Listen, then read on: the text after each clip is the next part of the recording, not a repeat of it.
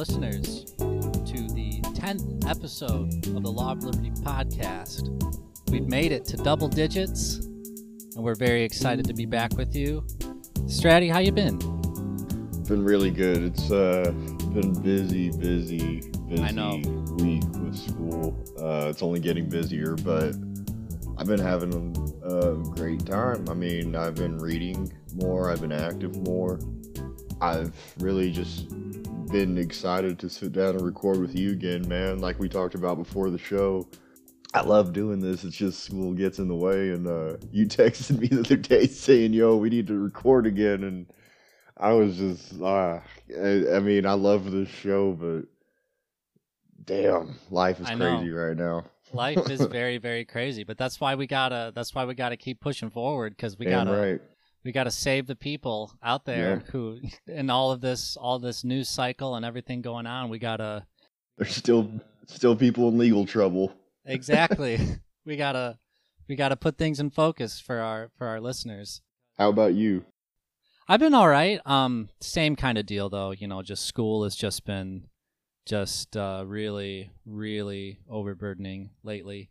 I got to make some kind of change. I mean, I'm I'm hanging in there. Like I'm learning a lot, and I really like what I'm learning. But just the amount of work has been really killer, and I've just been thinking lately that if I want to do some of the other things that I want to keep doing, like this podcast and music, I might need to find some way I can reduce my workload without you know learning less or or not doing as well you know because it's just ridiculous how much work i've been doing lately I mean, you're going to school for something very specific, so you can't really do this. But what I like to do when I find myself in that kind of a rut where, you know, there's some work I need to do, but there's also a lot of other things I want to do, I just find a night where I stay up all night and I do all the work for the classes I do not care about, however far in advance I can.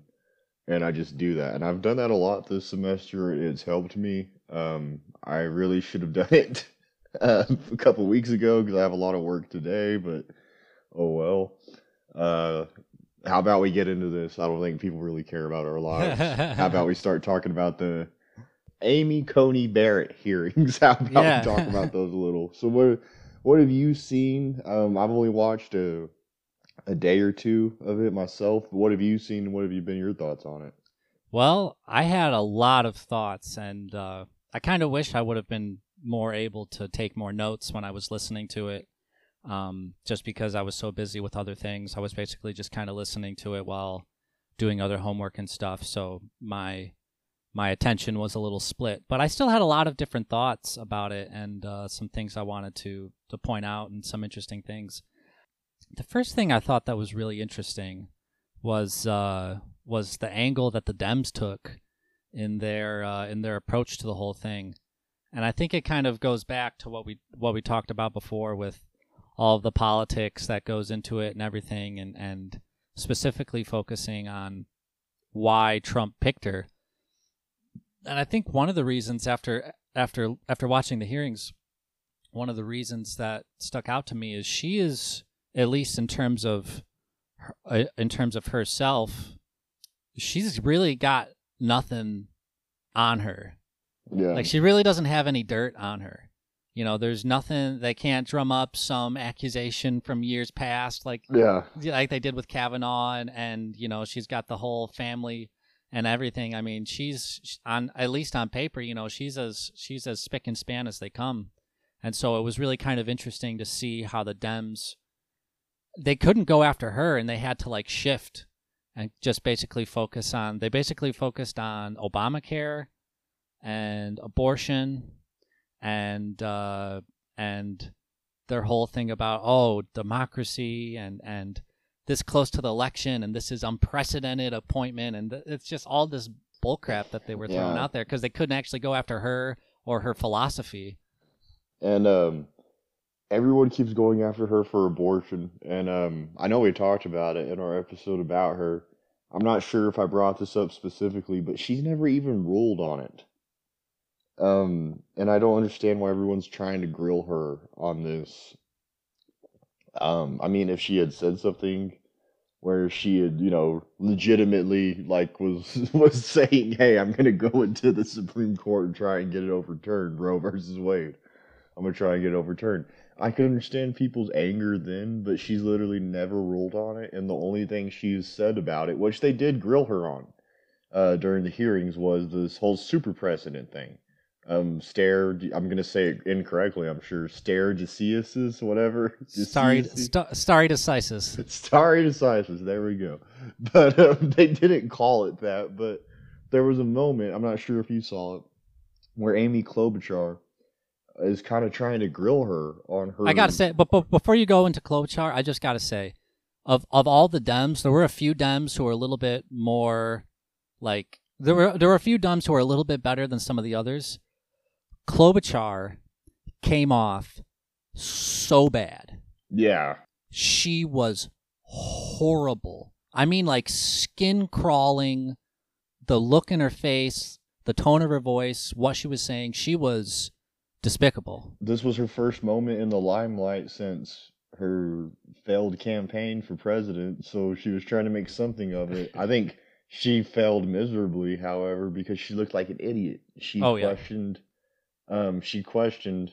How about we just listen to it, Dave? I have it right here. Oh, and, sure. Uh, we can. I mean, I don't think we'll get any kind of copyright for playing it on the podcast. No, no, no. It's a public hearing.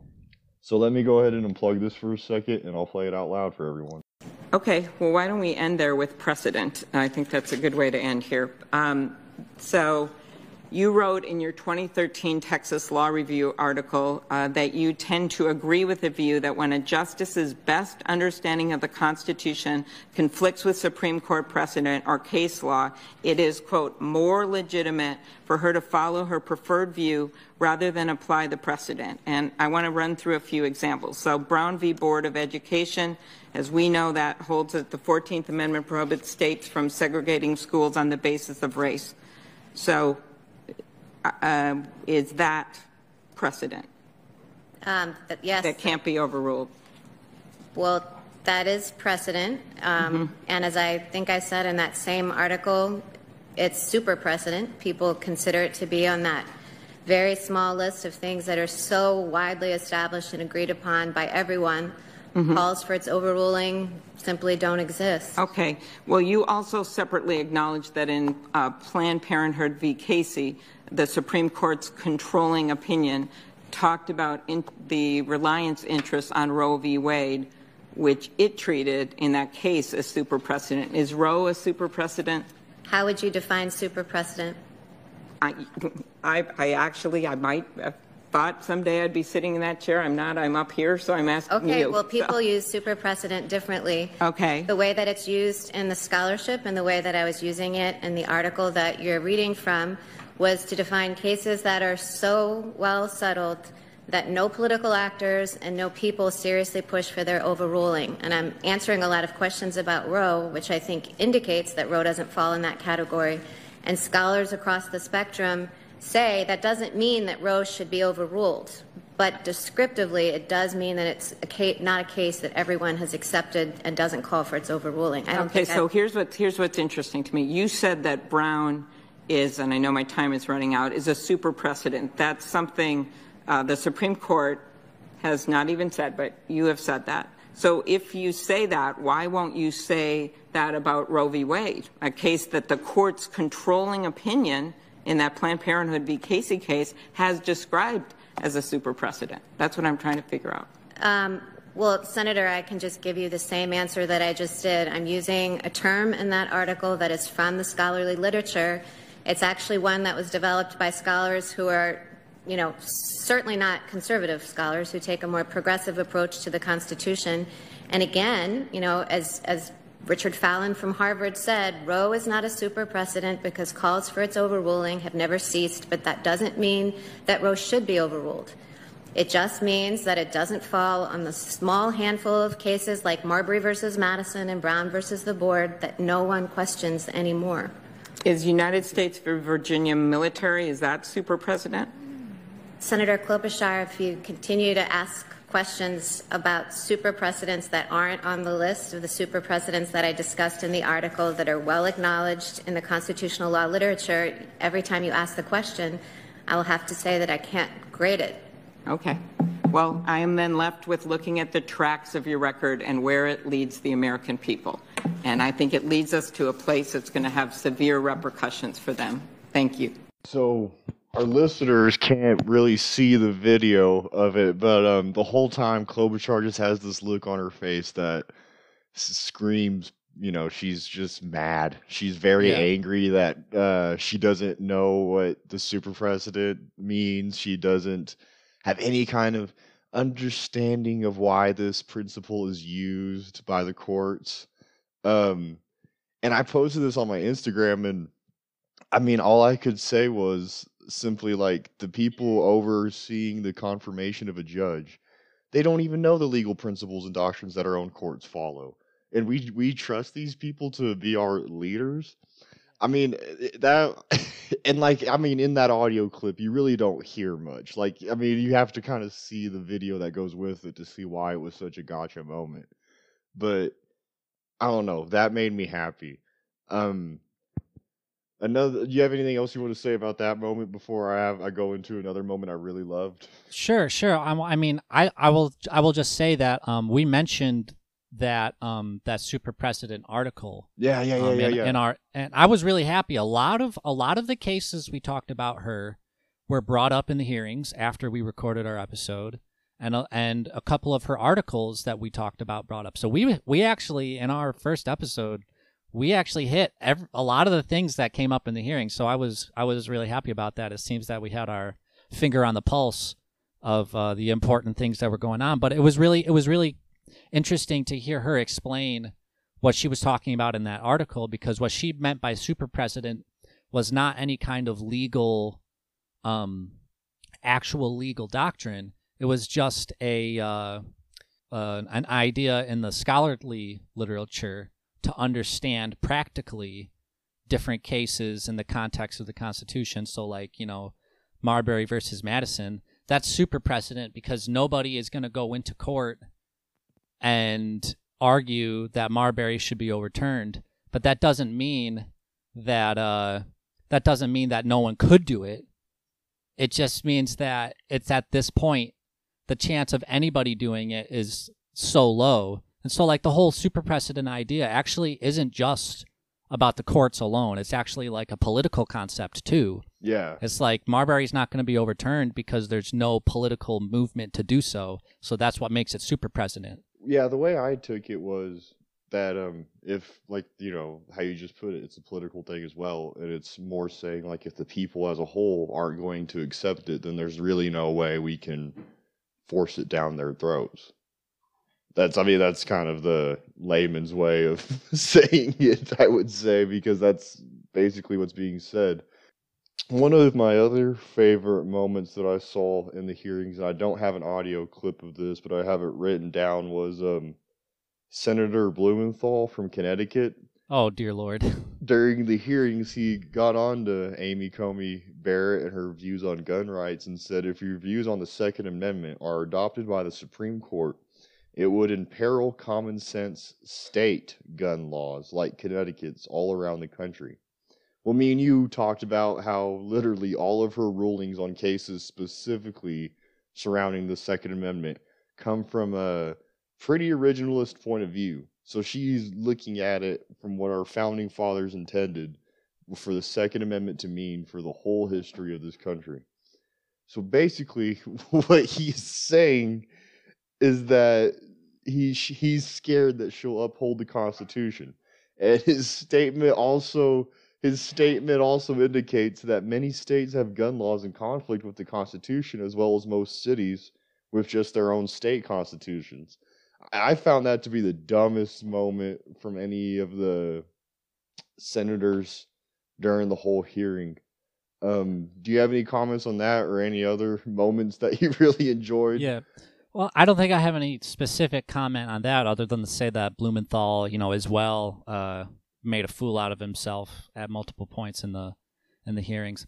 I, I, think one of the main things, I guess, it, I guess it's tied to this, is that I was it was interesting that the Dems they it's like you said before, they don't even know or or care to know or understand the nature of what they're doing in this hearing.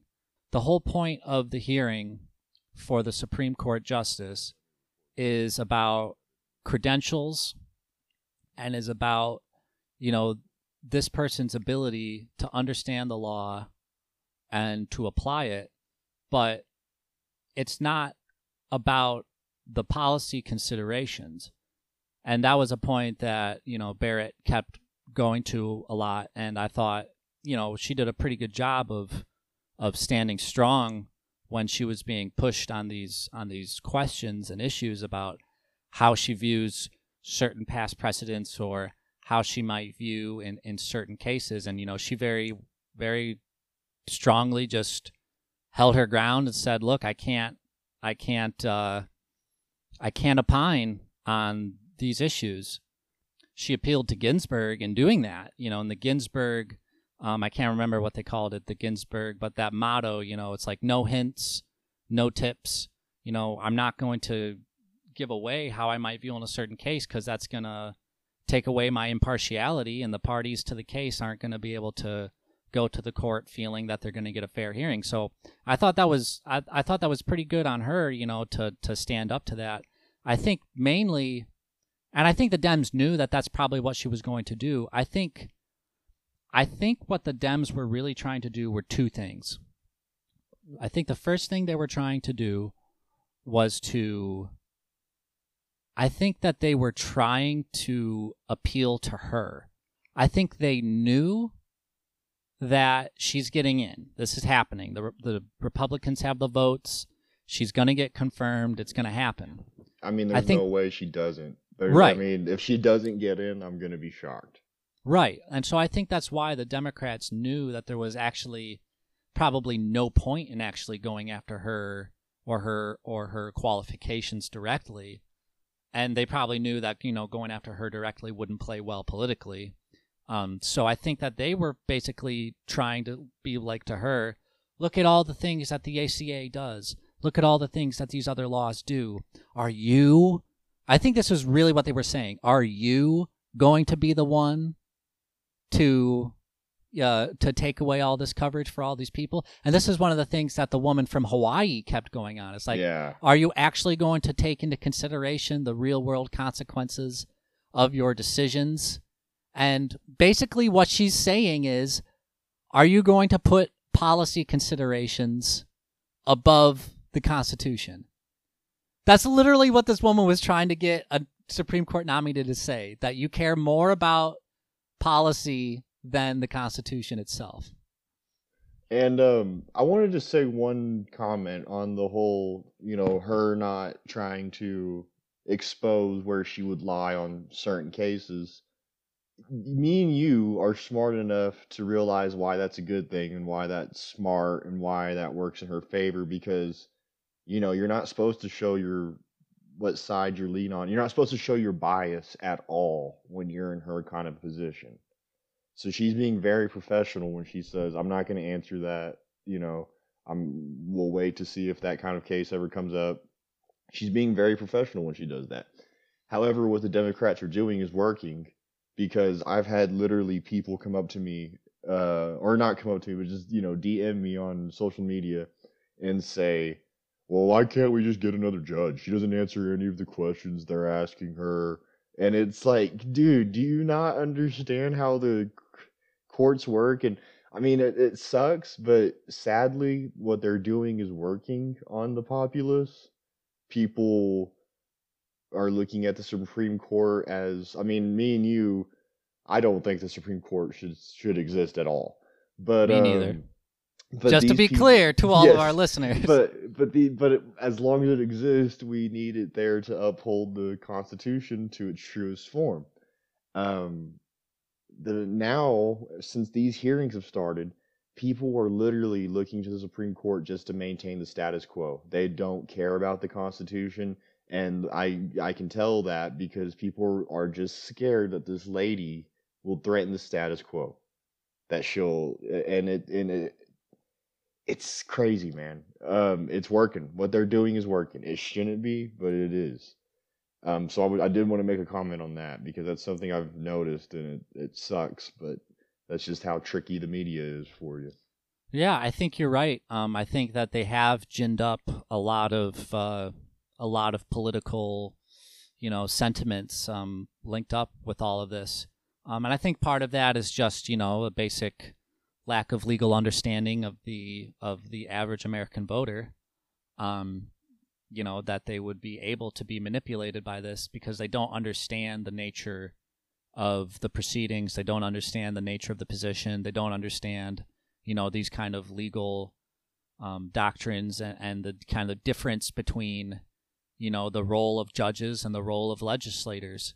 Um, and yeah, I think they're just trying to. I like I said before. I think the Dems what they were mainly trying to do was to appeal to her, but also I think secondly they were trying to. Um, I think they were really trying consciously to delegitimize the entire process because I think that they wanted everything to, and this this links into what they were talking about with oh this this confirmation so close to the election.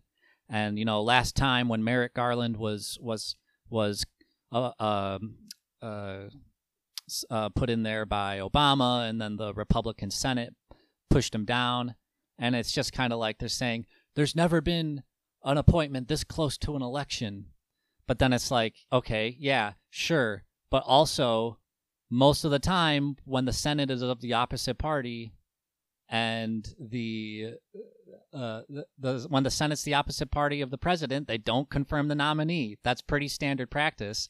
So that's what the GOP did in 2016, or, or you know, and and uh, and the same thing here. Now that the Senate's the same party as the uh, as the president, the nominee gets in, and that's just the politics of this. I mean, that's just you know whether or not you like it, it's just like this is the way it's always been, and and you know I really don't think that there's any serious uh, breakage away from from the uh, from the previous um, from the previous traditions of the Senate or anything like that, and to to claim otherwise, I think is just political, you know, just bullcrap.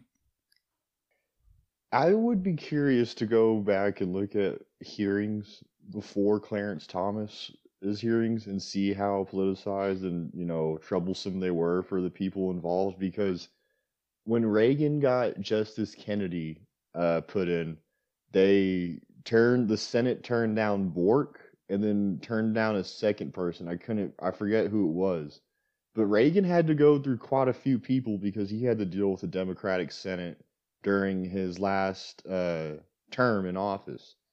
Um, but we don't ever hear of any like troubles that went around around that. It, it seems like just a, a, blimp on the radar whenever we look at the Supreme Court history and just American history.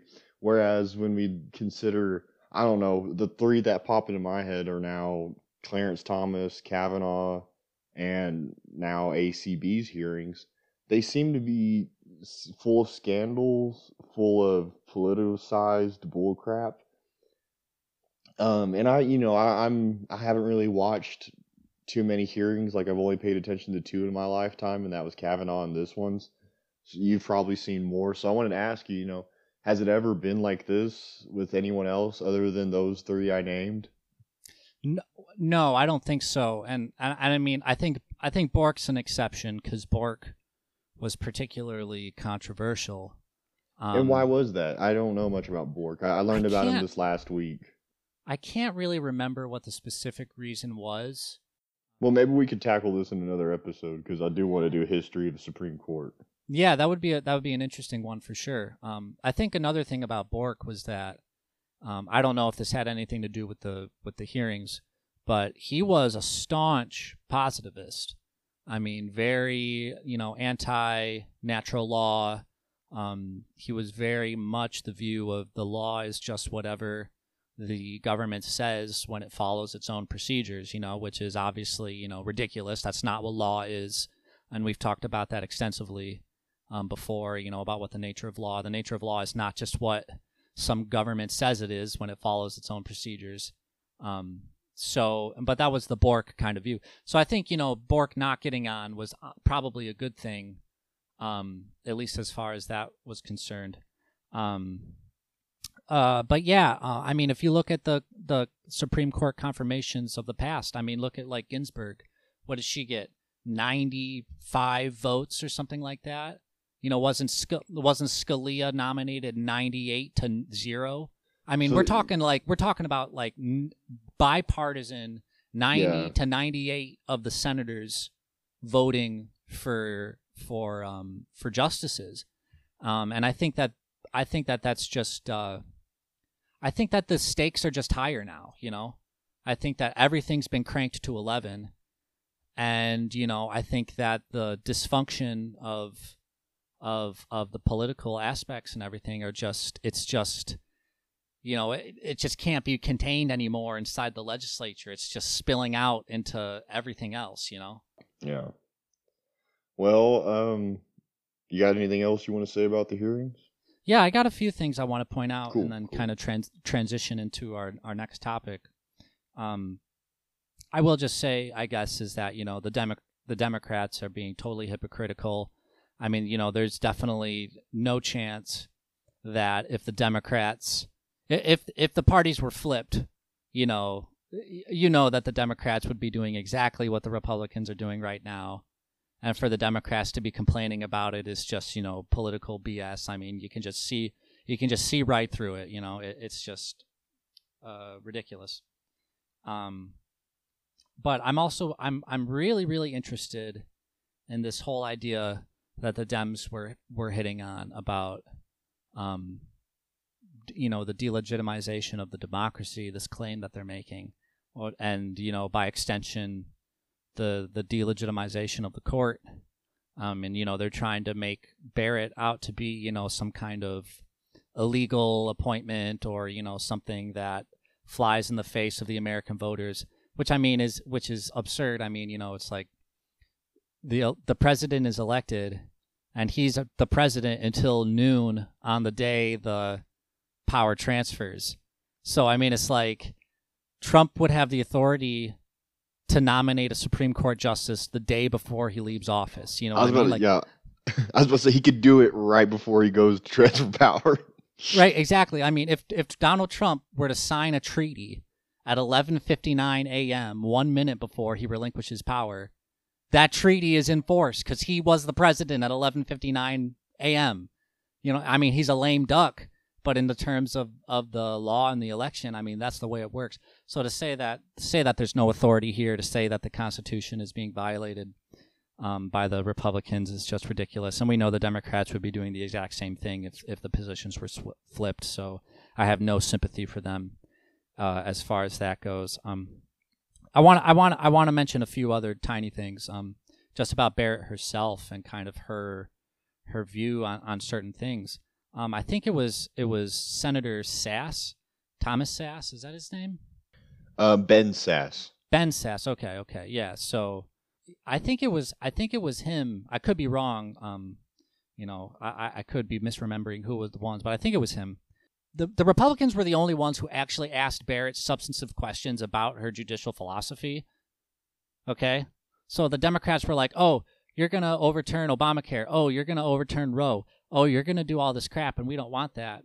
Whereas the Republicans were asking questions like, "So, um, what is the role of the Declaration of Independence in interpreting the Constitution? Or, you know, what is the role of legislative history in interpreting the meaning of a statute? You know, it's like those are the interesting questions. You know, those are the questions you need to be asking at the confirmation hearing because that's how because the justice can't give away or or the the nominee can't give away wh- how they're going to rule on any specific case or what they view about any given president, but they can say, "Well, I think that legislative history is something that we shouldn't use as much."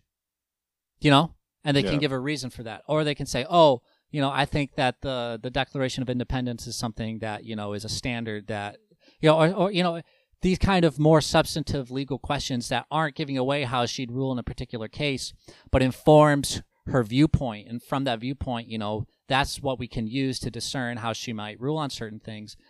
So, you know, you don't have to ask her directly how she's going to rule on certain things to get an idea of what her general philosophy is going to be. Um, so I thought that I thought that that was interesting. That you know, uh, the only side that was actually asking the kind of questions that should be asked in this kind of proceeding uh, were the Republicans. You know, so you know, credit where credit is due, I suppose. but but one of the one of the questions that I thought was interesting was uh, she did get asked what's the role of the Declaration of Independence in interpreting the Constitution, and this is something that we talked about in our first Constitution episode. Mm-hmm. Um, and uh, she said outright that the Declaration of Independence is not binding law. Um, what role does the Declaration of Independence play in interpreting the Constitution, or what's the relationship between the two documents?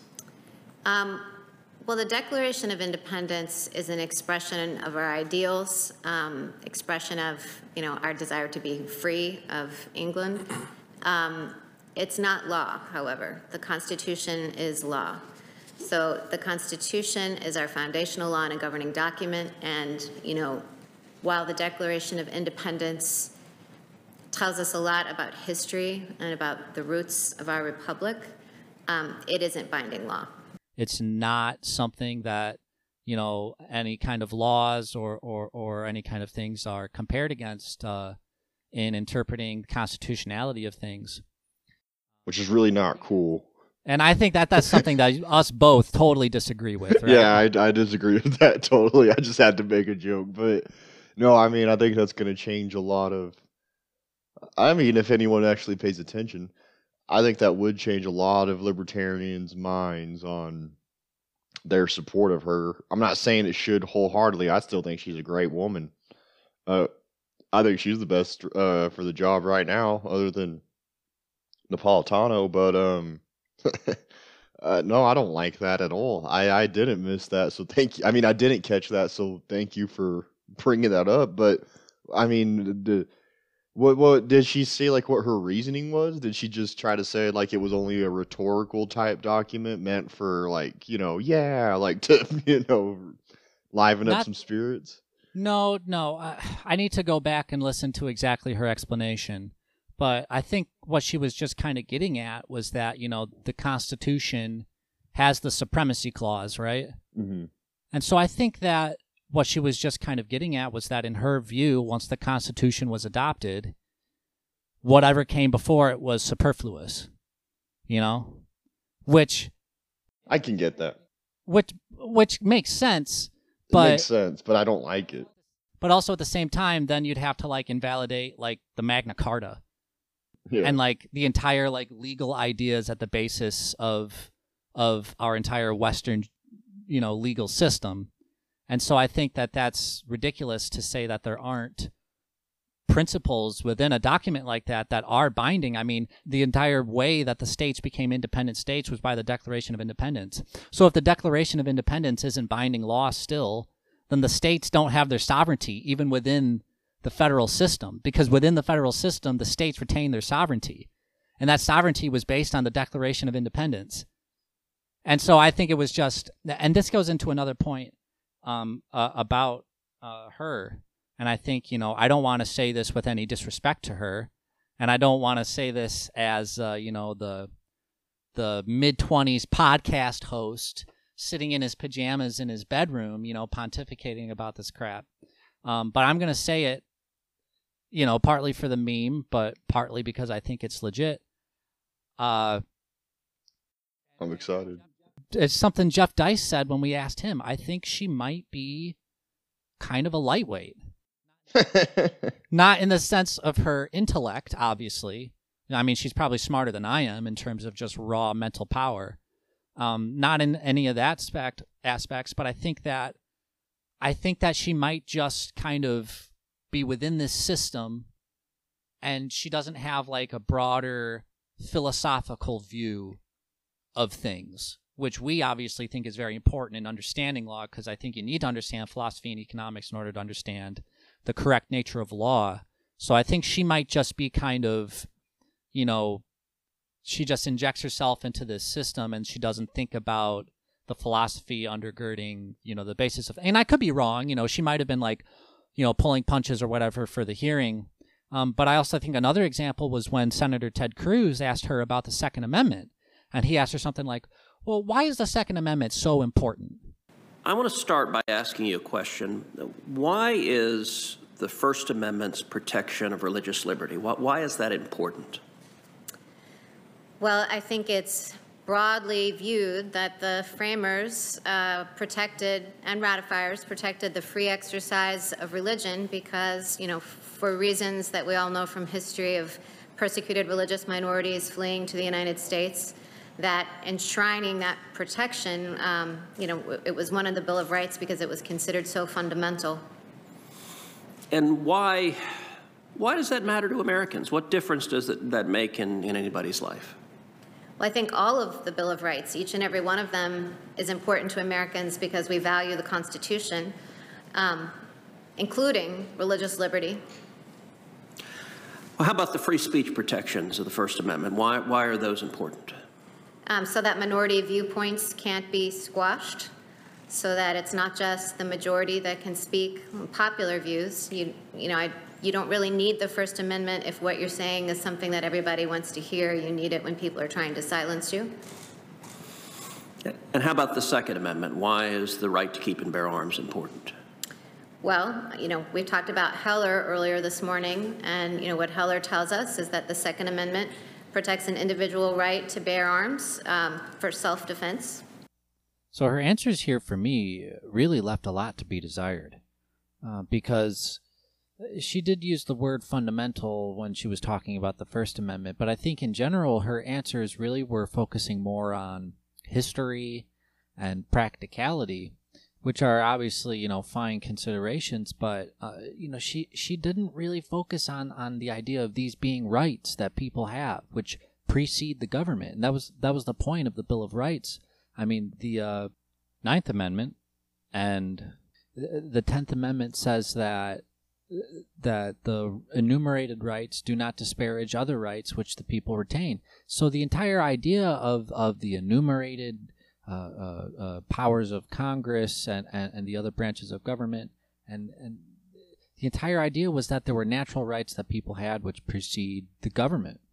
And uh, she didn't focus on, on that natural rights kind of idea as to as to why uh, as to why these ideas are so important you know, to, because they're just natural rights which we have which were never delegated away and to be fair to her she did uh, take questions from senator sasse on the on the ninth amendment uh, but again uh, i think when you hear her answer you can see how she she knows all about the what's but the whys um, and the, the philosophical basis for the whys uh, seem to be a little lacking in, in her understanding of these issues. Can you explain uh, what the Ninth Amendment is about? Why do we have it? Um, well, it's often treated as a rule of interpretation. There's not a lot of substantive doctrine or any substantive doctrine under it. It's preserving. It says that, you know, the rights, that the individual's rights are preserved that those not expressly granted aren't taken away. And if we maybe broaden it from just the Ninth Amendment to the Bill of Rights in general, why do we have one? And what would be different in our constitutional structure if we didn't have the Bill of Rights?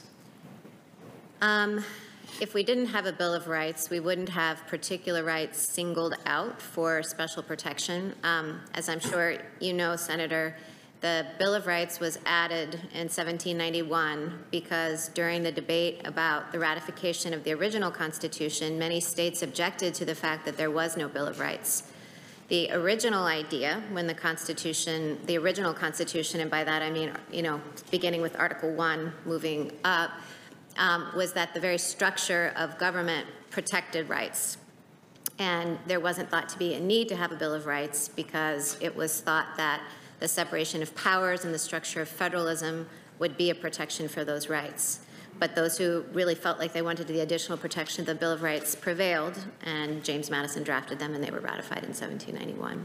So I don't mean to put words in your mouth. I mean to lay out a hypothesis so you can expand upon it or correct me. But is it is it fair to say that most governments in human history have had a default assumption of prohibition. Governments can do whatever they want, and citizens don't have rights unless governments proactively give them rights. The, the default assumption is you don't have freedom of religion in most governments across time and space. You don't have the freedom to start a business. And the American system starts with the opposite assumption, which is that freedom is the default condition. People are created in the image of God with um, inalienable rights. These are pre governmental rights. And the government has to have specifically enumerated powers. We, the Congress, have to authorize Article 2 branch, the, the executive branch, to go ahead and do anything. And if they don't have those authorities, they in the in the executive branch and the administrative agencies, they can't do anything unless Congress gives them the freedom. And the people's default assumption is freedom. And so our system is to flip the historic prohibition assumption, and we have a freedom assumption on people and a prohibition assumption on government. And so prior to the Bill of Rights, the structure of the Constitution was saying um, that we don't need to enumerate rights because the assumption is you have a right unless a prohibition has been created. Is that a fair way to think about it? And how would you expand upon it more eloquently since you teach this stuff? Uh, you are far more eloquent than I, Senator Sasse. Um, no, I think that is an accurate description of how the constitu- of the assumptions underlying our Constitution. That the assumption was that if Congress had limited power, it wouldn't have the ability to infringe rights in the first place. Um, and of course, at the time the Constitution was ratified, the states um, were thought to have, uh, because the people are closer to their state governments, you know, states, um, well, there's just, that's the point of federalism, right? That citizens can have different policies in states and more influence over their state governments and their state, legisl- state legislatures than the federal government. And that's when I was thinking to myself, oh my God, if, if Judge Napolitano was the one here and Senator Cruz asks him, why is the Second Amendment so important? I know that he would have said in front of that committee, the Second Amendment is important because it protects you have Americans. To be, you have to be able to shoot the government be- when it becomes tyrannical. You know what I mean? Yeah, yeah. And that's the answer I wanted from her. I wanted to say the Second Amendment's important because individuals in the polity need to be able to shoot tyrannical government officials. And you know, her answer was just just left a lot to be desired um, as far as that goes. So I'm I'm I'm worried she might just be a kind of you know, just kind of a very intelligent but lightweight kind of thinker who's just kind of stuck in the system and doesn't have a broader philosophical basis for her philosophy in judicial matters. Yeah, I uh, I, I agree with you. I think I see that I see that as well. Um, you know, and uh, while I think she's better than pretty much almost every member of Congress, she suffers from what pretty much every member of Congress has, and it's that they lack an understanding of things that matter outside of what they do, but yet what they do has an effect on these things. And those that is things like economics and such. And uh, philosophy does play an important part into why you believe what you believe and why uh, you do what you do. In my opinion, um, you know, I wouldn't want someone for such a serious job if they didn't have some kind of philosophical background or understanding of such things. Because I, I, do believe it's very important to have those kind of things because it gives you a wider understanding. Um, you know, and I wasn't also aware of what you just told me now, but that also changes my opinion on her quite a bit even though I still like her for the spot, I kind of went with you. It's kind of a lightweight. I wish she would have a bit of uh, a better answer than just it's the Second Amendment. You know, right? Yeah, yeah. So that was one of the things that that I was I was disappointed with. I mean, I did come out of the hearings a little bit um a little bit less optimistic. I really did. That that, that makes me think. I mean, forgive me, I'm not sure. I've slept since then, so I'm not sure if we mentioned this in the first episode about her, but is she a positivist or a natural rights person? Because whenever you tell me this right there, that sounds very uh, positivist. Well, you know, Scalia was a positivist, and uh, you know, she very, very, she very very clearly um uh you know she didn't necessarily want to distance herself from Scalia but she wanted to make it clear that she's not Scalia 2.0 she doesn't agree with him on everything. She agrees with his method but doesn't necessarily agree with the conclusions. Um and but I mean the Scalia method is a positivist message. And even if it might be uh even if it might in some ways you know be better um, because it actually tries to rein in the legislature to the Constitution more. It also takes a view that you know the legislature is the policymaker, um, and that's not something that we agree with. I mean, you know, we want we don't want legislatures. We think legislation is illegitimate. Democracy is illegitimate and is not the way to create law. It's not real law.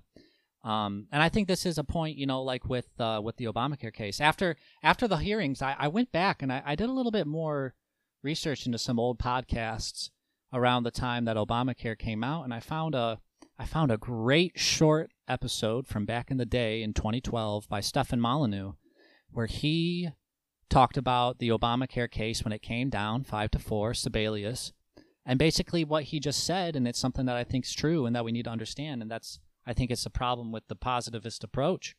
And it's just that he basically said, look, we have the top nine legal minds in the country. And even they couldn't come to an agreement on what the law is. I mean, even they, they were five to four, totally split, very, very different views, you know? And a lot of these cases are five to four, five to four, five to four, six to three, five to four and it's just kind of like uh, how can you say that you have law when you know the top legal minds in your country can't even can't even come to an understanding of the meaning of some phrase in a piece of legislation? You know it's just like and so i think that's an interesting thing for us to remember is that the legislature and the supreme court i mean they've abdicated their legitimacy by putting us in this situation where I mean, we do not have law in America right now. You know, it's just like we can't even get the top legal minds to agree on what some phrase means. How can you say you have a law when we can't even come to agreement on what the heck these words even mean? I mean, it's just a total failure of, of statism and positivism. Yeah, I mean, I kind of had that thought that whenever uh, Ruth Gator Binsberg passed, uh, Ruth Bader Ginsburg passed away. I always mess up her name. When she passed away, I kind of had that thought though because I remember we were looking at her past cases, and I, you know, the one that has always stuck out to me. I even brought it up to you, and I've brought it up to a few people. The fact that she was still trying to, whenever she was a Supreme Court judge, still trying to make the case that the interpretation of the Second Amendment today means a collective right to bear arms, not an individual right. The fact that she was, I mean, she didn't succeed, but she was, the fact that she was still able to make, try to make that case says to me we've failed. you know, like if it's not crystal clear to every single American already that your Second Amendment affords you the individual right to bear arms, even though that's not exactly what it says. That's damn well what the founders meant when they wrote that down. If that's not clear to you, we have failed. So, what you just told me right there, that's even more telling because that's an even greater case with not just one person involved trying to make the case, but literally all of them. Uh, yeah, we failed. And um, I mean, I don't know if that says more about the fact that a constitution kind of fails or more that a Supreme Court with the power of judicial review fails. You know, I'm not I'm not sure. Or, the, or or just a legislative body like our Congress as is fails. I'm not sure. So that's a very interesting thing. I think we can bring on to a whole nother episode where we can examine all kinds of uh, moments like that throughout our history. But that's a yeah, that's I mean, a thought I, that hit me a while ago. So I'm sorry, but go ahead. Like that's I mean, I'm glad you brought that up. Well, I think it's just uh, I agree with you. I think it's all of them. I think it's the Constitution. I think it's the court and the way they've used judicial review. Um, I think it's the way the court has interpreted the Constitution against its original meaning. I think it's how the legislature has uh, used powers that it doesn't have, and the and the court has allowed it to do so. The court has abdicated its responsibility to keep the legislature in check um, from abusing its powers. And the whole time the court does this, the court just says, "Oh, oh, we we need to not be policymakers. You know, we need to we need to not do this." Uh, and and you know, I think that that's uh, I think that that ties into something that I heard Kinsella say not too long ago. Kinsella was just very recently on uh, uh, Keith Knight's show, "Don't Tread on Anyone," um, which is a great show. I would suggest people check it out. It's a good podcast. Keith Knight is great. He's kind of new to me, but I just well, I just want to interrupt and say he's great, and he's he'll be the next Tom Woods, Dave Smith type. I could see that. I could see that. He's up and coming, and uh, he just had some uh, Kinsella on uh, about a week ago or so, and one of the things that Kinsella brought up, uh, because because Keith asked him, you know, what is law, and then Kinsella went on one of his long, one long-winded rants, and one of the things he ended up getting to was basically saying that the the way the law works at the federal level is very different from the way the law works at the state level, because the states are common law jurisdictions, um, other than Louisiana, but the states have their own courts, they have their own common law and so the common law, you know, derived from England. And basically, the common law is a system whereby you sue somebody, you go to court with a judge and a jury. The jury is the finder of fact. So the jury, you know, determines, oh, you know, you did this, or this is what you were thinking when you did this based on the evidence, yada, yada. And then the court takes those findings, and then the judge says, okay, based on the precedent, based on the laws that we've applied in the past, and also, you know, based on notions of equity and justice, what is the just result in this case? How do we do justice between these parties? And then over time, you stack up those decisions and you get a body of principles and laws and rulings that you can look back to and say, hey, you know, we ruled this way in this case. This case is kind of similar to it. So we're going to apply that same rule from the past or maybe tweak it a little bit for the new thing. But the point is that the judges in the common law are actually doing law because they're actually doing justice. They're actually focusing on what's the just result between these two parties that are actually before us, right? Mm-hmm. In the federal courts, they don't do that. In the federal courts, basically all it is is interpreting legislation and comparing it to the Constitution, which the Constitution in itself is basically, you know, a type of legislation. And so what Kinsella says is that these federal judges are basically fakes. They're basically posers because they're not judges. They're not justices. They're not doing justice. They're just interpreting words on a piece of paper. And he says, well, you know, that's an interesting exercise, but it's basically, you know, what what 12th graders do when they're reading, you know, trying to get into the subtext of a novel or a play. Yeah. They're just interpreting words, you know, but you're not doing justice. You're not saying what's the best result in this case. And that's what the common law state judges do. They consider policy. And I think that that's the correct role of judges. That's what a judge actually does, tries to do justice in a particular case. That's not what Supreme Court justices do. Supreme Court justices just punt the issue to the legislature and they'll basically just say, well, you know, it's not for us to decide what's a just and unjust result. And I mean, I can understand within the system, within the federal system itself, why that's the case and why that's probably, you know, what you have to rely on if you're going to be on the Supreme Court. But that doesn't mean I agree with it. And that's not, that doesn't mean I think that's the best way to go. Um, and I think it's, I think it's a fraud to call, you know, Supreme Court justices justices because they're not doing justice. They're just interpreting statutory texts, which has nothing to do with coming to just results or anything like that. So I think that's part of the reason why we've come so far is because we're relying on this court to do justice when the very idea of the court is to not do justice, is to just punt to the legislature, who obviously doesn't do justice and just sells out to special interests and claims to represent people when they don't. Well, we should probably move on to something you wanted to really talk about today. We're about 45 minutes into the episode, or about 50 minutes, my bad.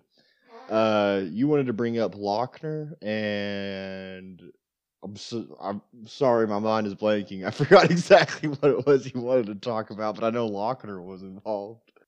Yeah, yeah. So actually, this this this ties in well because what I was just bringing up was the uh, was the transition I wanted to make into into the uh, into the uh, Supreme Court um, cases and stuff I wanted to talk about. You know, I wanted to bring up how you know the Democrats are trying to show that oh this process is is illegitimate and all this stuff. Um, and I guess the point I wanted to make is that you know the Dems have their work cut out for them because I don't think that this particular process is is any straw that breaks the camel's back in a sense. Um, this hearing and this confirmation, um, but I think that a long time ago, the uh, the Supreme Court lost its legitimacy uh, when it started um, when it started ruling on cases very much right at the beginning of the uh, of the new you know republic and they were ruling on these cases that were directly against the Constitution. You know, within 30 years and so.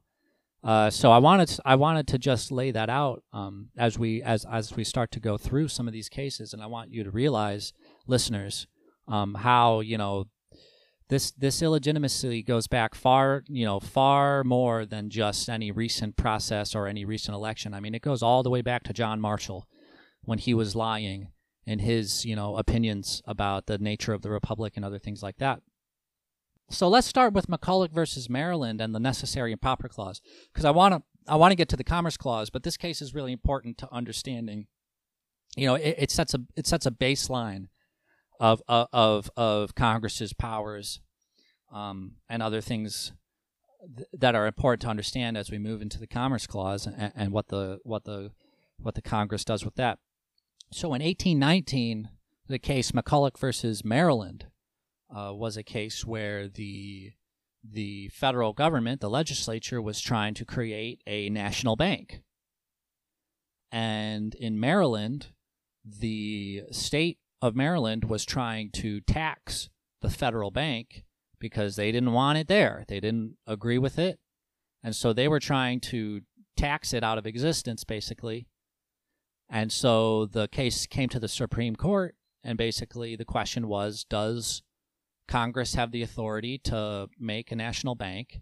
And if so, um, does it, you know, can it be taxed by a state institution?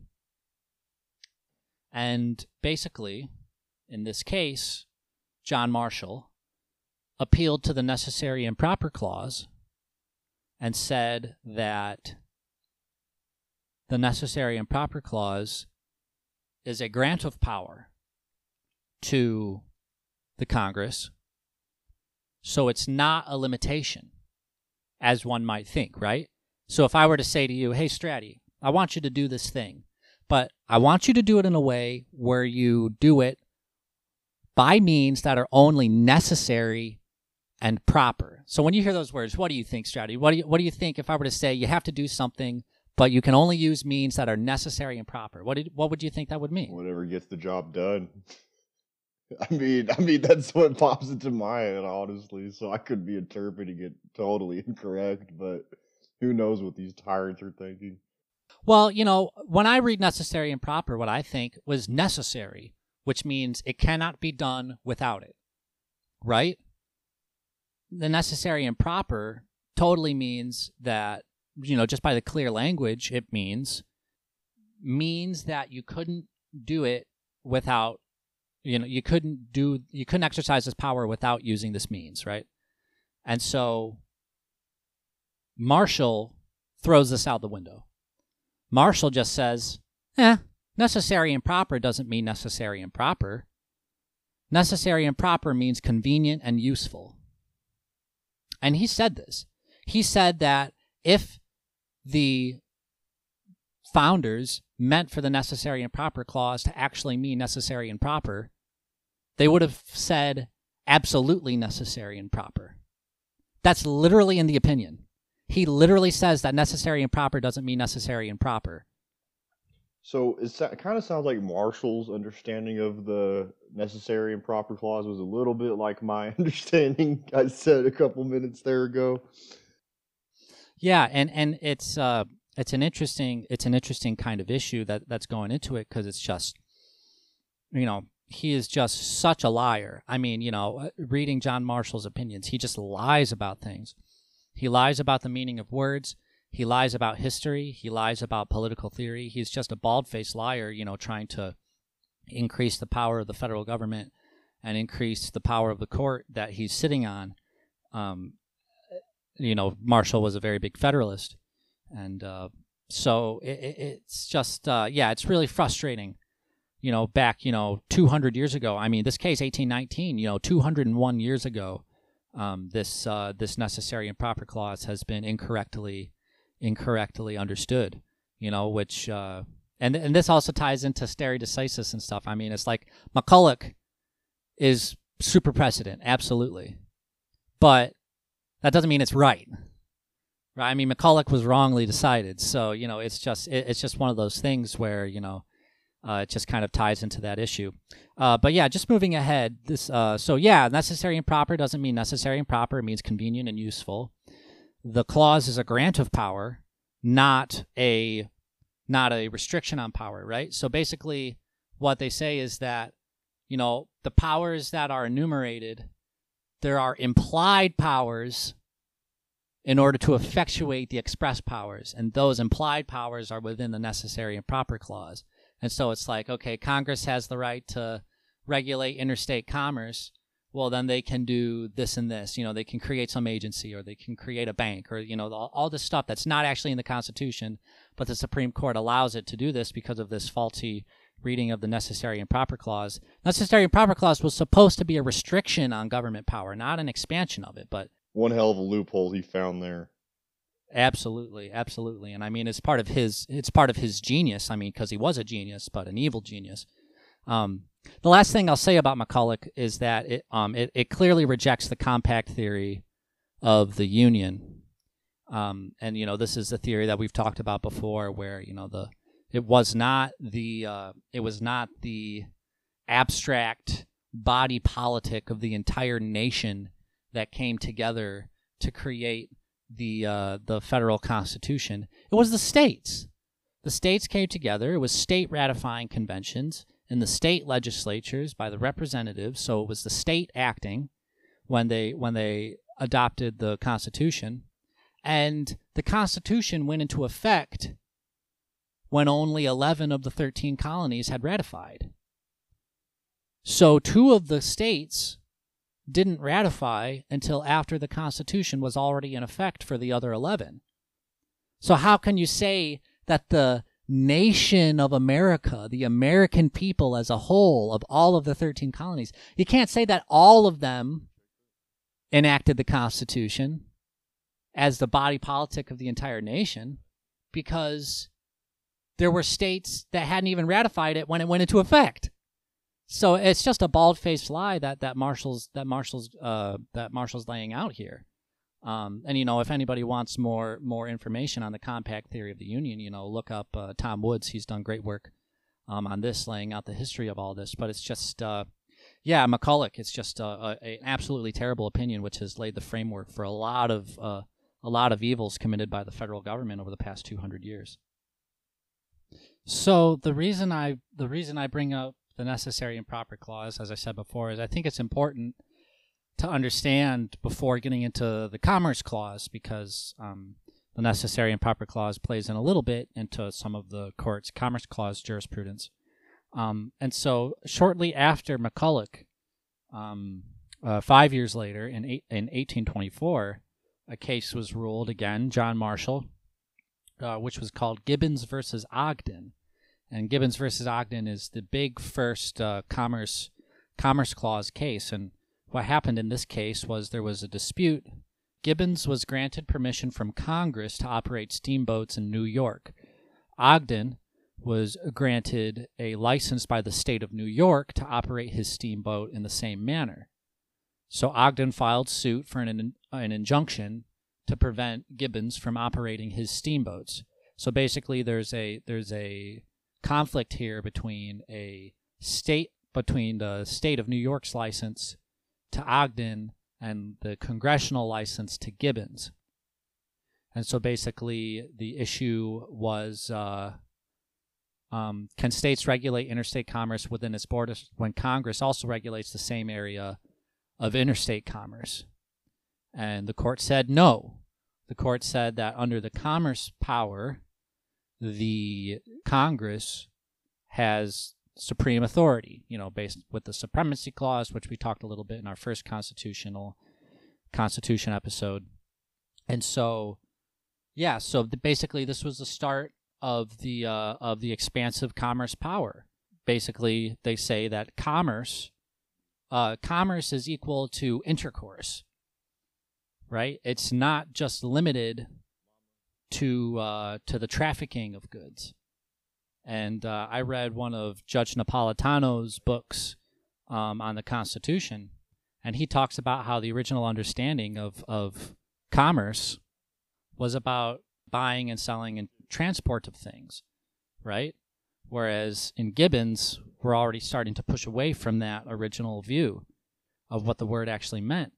Gibbons is pushing away and saying, no, it's not just trafficking of things, it's not just buying and selling, but it's it's all business action, all business intercourse, right? Which, if it's interstate, then it's under Congress's authority. So this is a classic example of, you know, you give an inch to the government and they're going to take a mile. I mean, obviously, you know, you give them an inch to regulate the commerce, which just basically meant trafficking. And then, you know, once you give them that, they're going to take it and say, "No, no, it's it's more than just that. We can we can regulate more than even that." And so, yeah, in Gibbons, they say that Congress's interstate commerce power is plenary, which basically means that it has no limits other than the express limits of the Constitution. And again, we're seeing here, we're basically, we're, it's the implied powers bullcrap. I mean, it's just like, it's basically saying, hey, you know, the entire idea of having a constitution is that the government can't do what it's not enumerated to do because the idea of the Constitution was that there were rights that preceded the Constitution and those rights are preserved, right? So the rights precede the Constitution. And so the Congress only has those authorities which is as expressly delegated in the Constitution. Gibbons throws this out the window. Gibbons just says, no, the commerce power is plenary, which means that it is limitless other than the express limits on it in the Constitution. See, again, this inversion. The, the, the, Constitution is supposed to be express powers, and you can only do what is expressly allowed. Gibbons says that under the commerce power, the government can, the Congress can do everything which is not expressly prohibited, which is bogus, ridiculous, against the original meaning of the Constitution, and uh, um, is is wrongly decided. So Gibbons lays the foundations for the Commerce Clause uh, uh, jurisprudence, uh, and moving forward into other cases. In 1903, we had a case called Champion versus Ames, and in that case, uh, we had a prohibition on the interstate uh, movement of of lottery tickets and basically, what the court upheld in this case, the court upheld the regulation. They basically said that, hey, you know, we can have regulation of morals versus, via the Commerce Clause because, you know, uh, the the trafficking of, of of vice goods and stuff, you know, that's uh, that's something that Congress needs to uh, to handle in their view, and so therefore, um, you can use the Commerce Clause to regulate morals. And uh, also, in this case, they held that the Commerce Clause reaches instrumentalities of in- interstate commerce, which basically means roads, um, uh, uh, cars, boats, planes, other things used to transport goods and, and, and, and to do that, you know, these instrumentalities of interstate commerce. So, broadening of this power, it was supposed to just be, you know, your, your, it was supposed to, the idea of the Commerce Clause was to keep, uh, was to keep commerce regular right? Because before the Constitution, we talked about this a little bit before in our first constitutional episode. there were tariffs that the states were setting up in between each other so that you know the free trade and the benefits of free trade couldn't couldn't be realized because of you know some of the cronyism that was going on in the legislatures getting protective legislation and tariffs. So part of the reason of the constitution was to get rid of those. But so the uh, the, the whole idea was you know we want interstate commerce to be regular meaning you know not impeded. That was the meaning of to regulate interstate commerce in the original constitution. But now today we have a different understanding of what regulate means. Regulate just basically means control or to have some, you know, law put in place. That's not what it meant at the time of the Constitution. It just meant we want interstate commerce to regularly occur. We don't want it to be impeded. And so therefore, the Congress has ultimate authority over interstate commerce so that the states can't erect these, you know, inefficient and politically charged tariff barriers um, which I mean, obviously is uh, a good thing to get rid of those tariff barriers. But they just took this supposed to be very limited commerce, you know, interstate commerce authority to to fight against these these tariffs and to have you know a one national economy. They uh, they just take this small grant of power and they they just balloon it. Um, and this is what the Supreme Court has consistently done to aggrandize uh, the federal government, which they are, of course, a part of. Um, and also in Champion versus Ames, the court held that the due process clause does not limit the plenary commerce power. So, like we said before, you know, the, it's it's plenary. There are no limits on it other than the express limits. And basically, they say that the due process clause uh, is not one of those things. So, you know, you don't have to have uh, uh, all of the of the uh, due process restrictions for the Commerce Clause regulations that you do for other things. It's a very, very dangerous to take away such an important right to engage in economic activity and not even have a you know protection of it of, of due process. It's very dangerous of what the court was doing. And champion. After that there was a case let me pull it up here. We have houston east and west texas railway company versus the united states. And in this case from 1914 the court held that when a state's control over intrastate commerce right? So a state is regulating the commerce within its own borders, intrastate.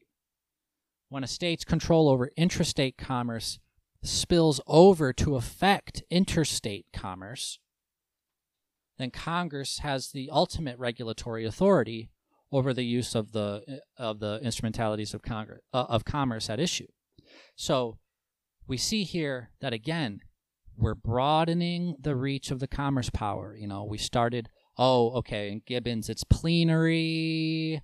There's no express. Uh, uh, there's no. Um, uh, there's only express limits, not express grants, right? So, so Gibbons is expanding the commerce power. It doesn't only apply to trafficking, blah blah blah. Champion versus Ames, it applies to morals, instrumentalities, do, do, no due process clause. And so we're seeing this this growth of this commerce the, this commerce clause beyond its original meaning. And Houston Rail is inching us towards more this idea of you know it doesn't have to be interstate commerce as such. It just has to be something which which affects interstate commerce, which spills over into interstate commerce. And this is what's come to be known as the substantial relations test under the Commerce Clause jurisprudence, which was uh, basically put into full force in a 1937 case called the National Labor Relations Board versus Jones and Laughlin Steel Company. And in this case, the court held that Congress's commerce power does not end at the flow of commerce, right? It's not just trafficking, as we said in Gibbons. And it lays down the substantial relations test, which means that as long as something is substantially related to interstate commerce, it can be regulated under the Commerce Clause by Congress, even if it's not something which is in itself interstate commerce, right? And so this is something we'll get to later. We'll get to this in our next episode um, when we talk about Lochner um, and, and, and cases that came after Lochner. In United States versus Lopez, the government tried to say that under the Commerce Clause, we can regulate the possession of firearms at schools because having firearms at school will affect the school learning environment negatively, therefore be creating citizens who are not as smart and not as productive in the economy, and therefore that's a substantial effect on interstate commerce, and therefore the government argued that they could regulate the possession of firearms at state schools, even though it's not interstate commerce directly because it substantially affects interstate commerce. Now, the court rejected that argument in Lopez, which was a case from the 90s. And we'll get to that we'll get to that full case later. But I'm just trying to point out how this substantial relations test, you know, and, and, and over these years, over a hundred years or so of the of the Com- Commerce Clause jurisprudence, we're starting to see how this just it's just growing and growing and growing, far beyond um, any original understanding of what this uh, what this actual express delegation of authority was supposed to be. There's another case from 1918, which was uh, a case which held a great uh, uh, ruling. And you know, this is this is a case that can get emotionally charged because of the facts. It's a case called a case called Hammer versus Dagenhart from 1918. And basically, what happened is that there was a Child Labor Act, which was passed by Congress, which prohibited the interstate transportation of goods produced with child labor. And uh, so the question in this case was whether or not this was a legitimate exercise of the Commerce Clause power. Now, I will say that now this is one of the things that a lot of people don't understand. And I think this is one of the important points that links into the Barrett hearings with how they were, oh, the you're going to overrule uh, the Affordable Care Act, which has done all this great stuff for these people and blah blah blah, all the stuff that the that the Democrats were saying. But you have to think when you're thinking with a lawyer mind, you have to understand that sometimes the rulings you make in a specific case they're going to have effects on fu- on future cases.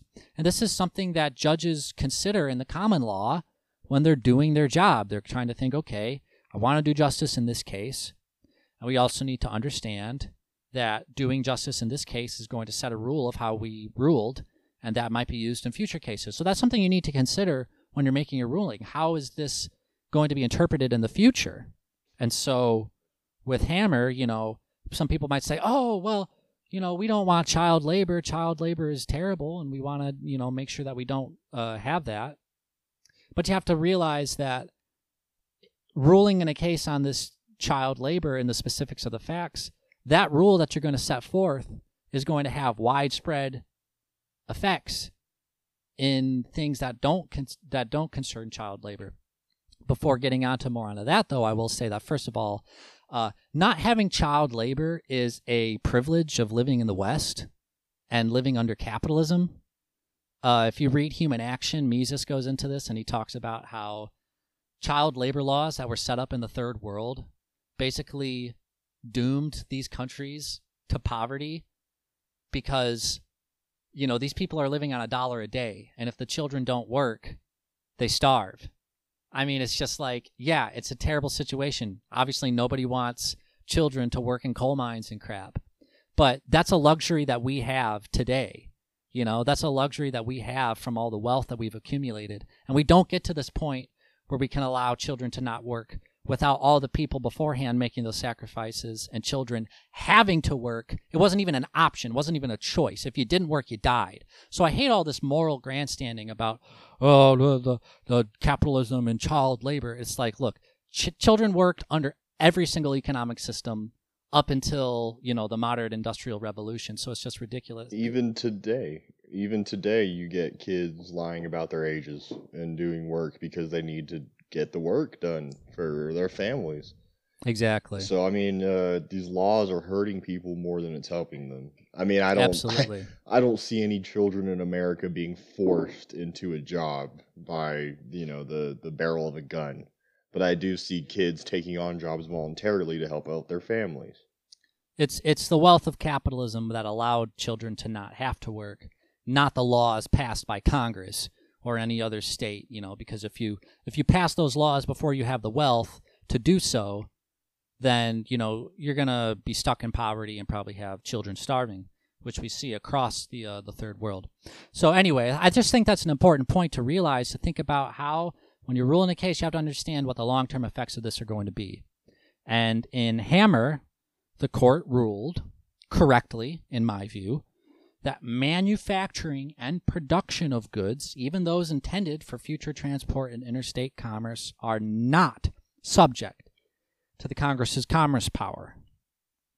Is say that it's categorically categorically outside of the realm because it's manufacturing and production.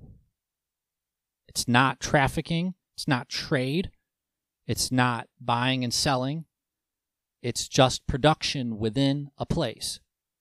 And, you know, even if the goods come in from interstate commerce, you know, they're there right now and they're being used for a specific purpose.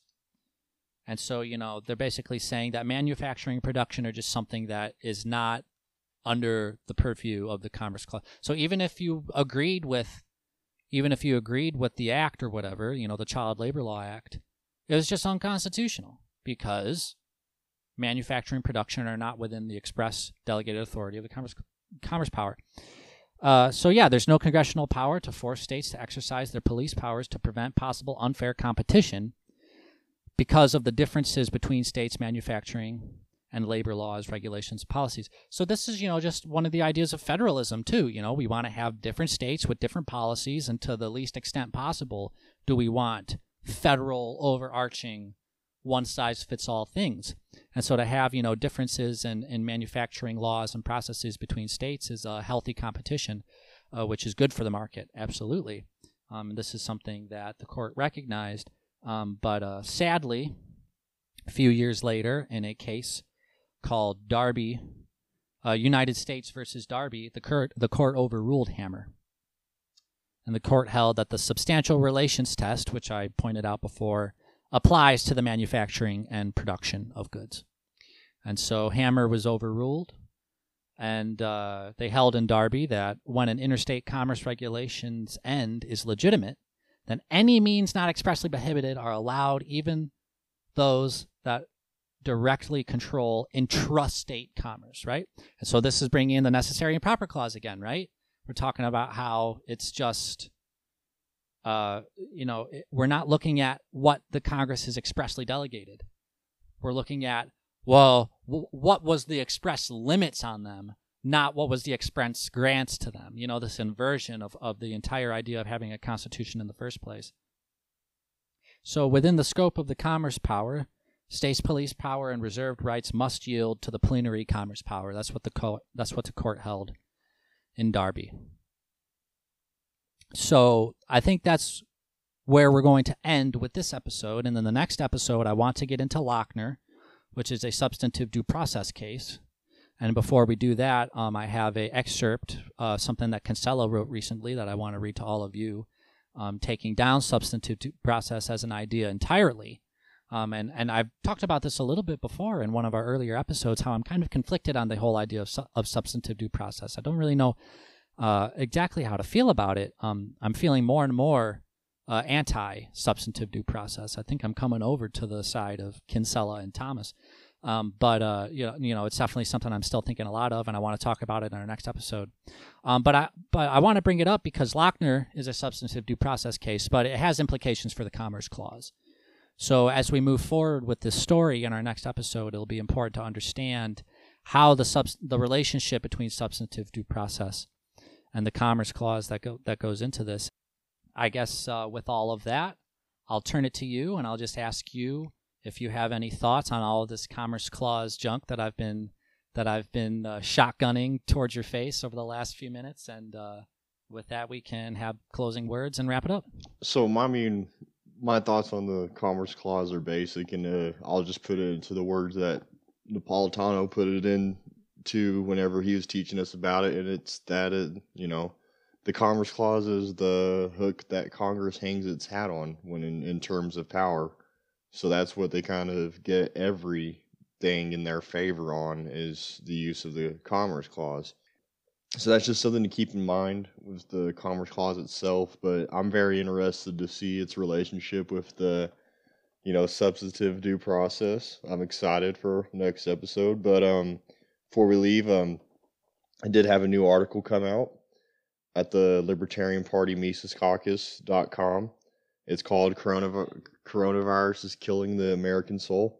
I will make sure David leaves a link to it in the description for this episode, but that's about it. Check out Insurrection Inc. Um, as well. Leave us a good review on iTunes. Uh, take it away, Dave. Yeah, I just want to say uh, uh, if you want, join our Discord. We're going to keep plugging that because we're trying to grow it and get more people.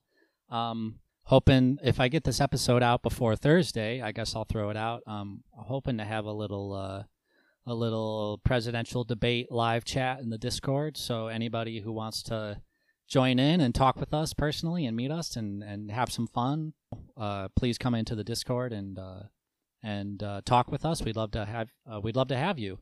And yeah, you know, uh, like uh, Stratty said, uh, leave us a review. You can email us law of liberty podcast at gmail.com and uh, you can follow us on Twitter. I'll I'll put all the handles and links and stuff in the description.